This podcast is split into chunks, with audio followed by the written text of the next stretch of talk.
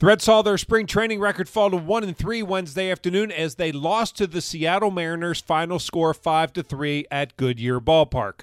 Highlights in a bit, but first let's hear from the two guys who called the game, Tommy Thrall and Jeff Brantley. Thanks, Jed. Mariners top the Reds 5 to 3 here at Goodyear Ballpark this afternoon and uh, Cowboy you look at things in this game, and there were some positives again to take away from it. Most notably, Sonny Gray threw the ball really well.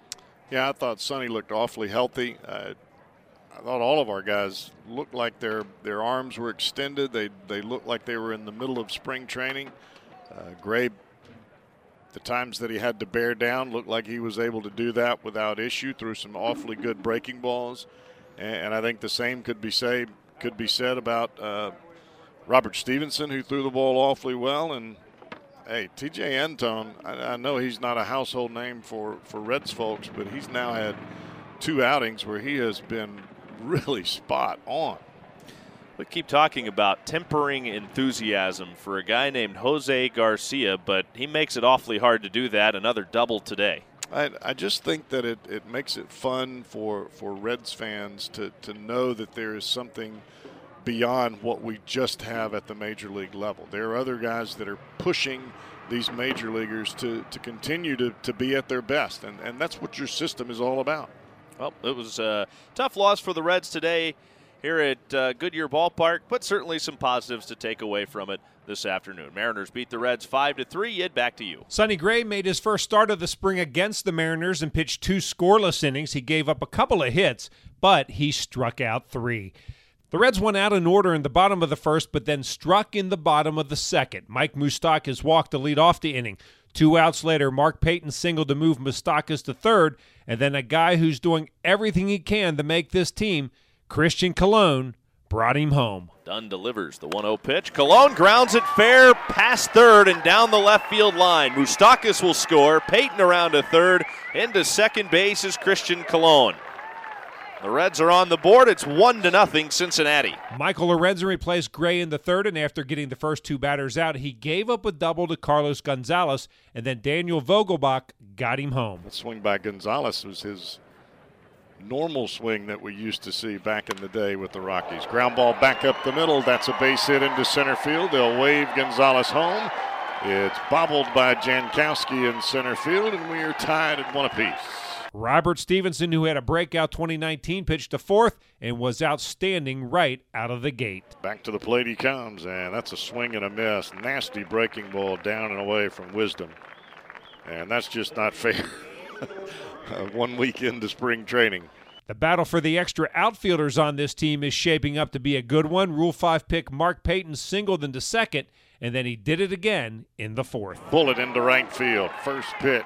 Payton whips it on to second is Ervin. He thought about third and then he changed his mind. Travis Jankowski stated his case in the fifth. No, sir. Looped into left field. That'll land just fair and bounce over into foul territory down the sidewall as Jankowski hustles into second base with a leadoff double in the fifth.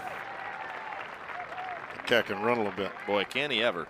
Tell you what, I love a hit like that for a guy like Jankowski. Left-handed hitter. Motor. Yeah, just he knows what he can do too. That that's what I really like about his game. I was talking with him earlier in the spring, and he said, "Look, I'm not a power hitter. I'm not going to be a power hitter.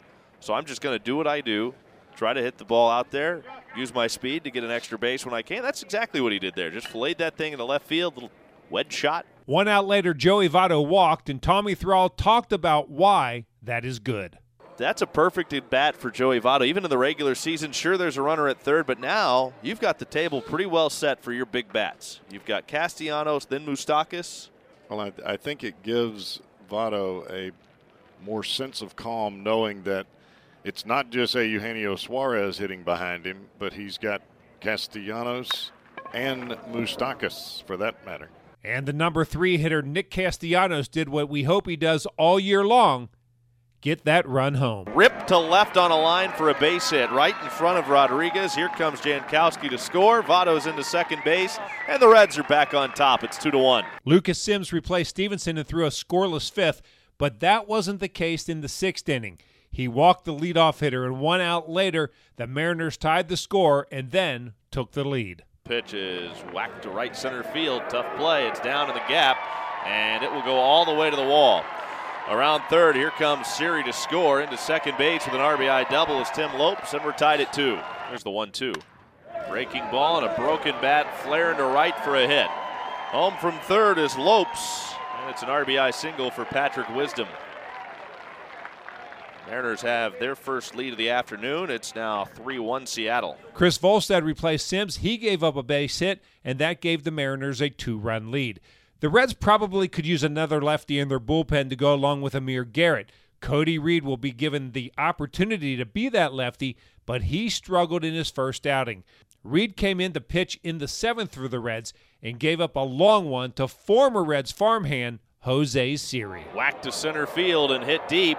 Going back on it, Fairchild. He's looking up. It is gone. Jose Siri. Homers to left center field. A solo shot. The Mariners stretch their lead. It's 5 2. TJ Antone came on in the eighth to pitch, and he threw a perfect inning. He's been good so far this spring. In the Reds' half of the eighth, Alfredo Rodriguez got one of the Reds' runs back when he came to the plate with a man on third. Pitch to Rodriguez, bounce the left side, cut off by the third baseman Hoover. He'll throw in time to get Rodriguez, but it gets a run home. Crook darts home from third. Reds tally another run, makes it a two-run lead for the Mariners. It's now 5-3. The Reds won quietly in the ninth, and that was that. Here are the totals for Seattle five runs on nine hits, one error, eight left on base. Cincinnati had three runs on eight hits, no errors. They also stranded eight. And with the loss, Cincinnati now falls to one and three in the spring. Here's what David Bell had to say after the game. Good. He's, he's, uh, just in a really great spot. He's, he's healthy, very, very confident. Just in a good spot. He's he's still in like mid-season. You know, threw a live BP in the cage the other day. It was like, it's like, so I just think, I think he's. Uh, obviously had a great year last year, but this time last year I think he was there was a little bit of uncertainty with his, how he was feeling, and uh, he just feels healthy. Uh, yeah, and it's showing the way he's, he's pitching. It's just everything is really free, free and easy. On Thursday, the Reds head to North Scottsdale to take on the Arizona Diamondbacks. Good pitching matchup. Maybe not this early in the spring, but still a good matchup for Cincinnati. It's right-hander Trevor Bauer and left-hander Madison Bumgarner goes to the mound for Arizona. We'll be on the air with David Bell's interview beginning at 2:55 Eastern Time.